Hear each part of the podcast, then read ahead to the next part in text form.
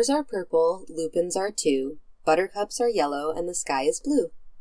Welcome to the Nature of Phenology, where we share the cycles and seasons of the outdoors. I'm your host, Hazel Stark.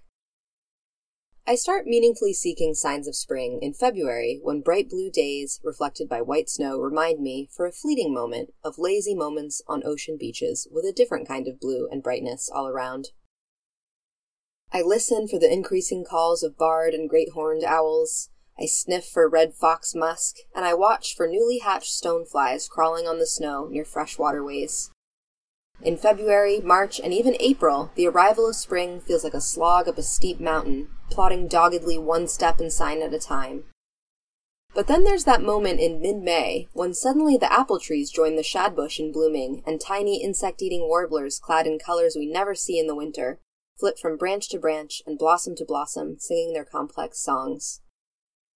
The overwhelming arrival of so many signs of spring at once in late May means we start to miss things and often stop observing as closely as the increasing busyness of the season focuses our attentions elsewhere.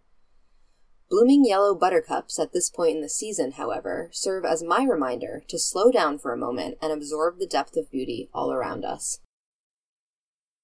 Buttercups are familiar to most people with their distinctive shiny five petals. That flashy luster helps reflect sunlight to warm up the reproductive parts of the flower, which are held above the yellow petals. Warmer stamens both attract more pollinators and increase the chance of fertilization. Buttercups are members of the Ranunculaceae family, which also includes columbines, monkshood, delphiniums, hellebore, goldthread, and clematis, among others. This particular plant family contains some toxic qualities to animals, including humans.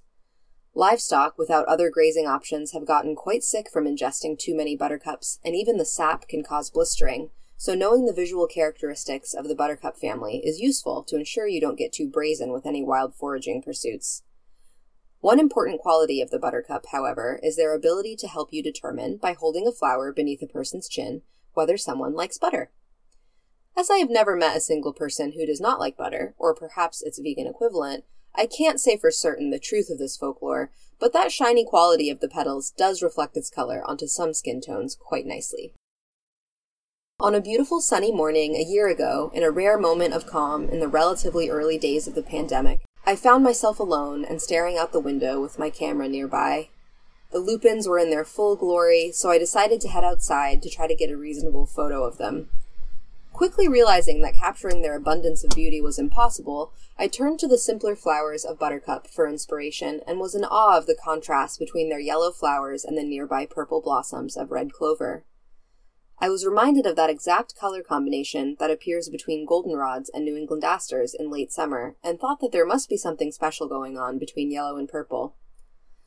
Later that evening, I happened to open my copy of Braiding Sweetgrass by Robin Wall Kimmerer and learned that she had once wondered the same thing. Yellow and purple are reciprocal colors, not only attractive to the human eye, but attractive to more pollinators than either color would attract alone. Friends helping friends. So the next time you're outside, don't forget to stop and focus on the beauty of just one or two of our nature neighbors. While there is a lot going on out there and in our lives, there is so much to learn from a field of yellow buttercups and red clovers contributing to the success of the plant community, not just a single species, with their complementary contributions. You can download this episode and find a link to our blog with the transcript, photos, and more by visiting archives.weru.org. Have a nature question or observation that you want us to cover in our show? Let us know. Thanks for listening, and please join us next week for another dive into the nature of phenology.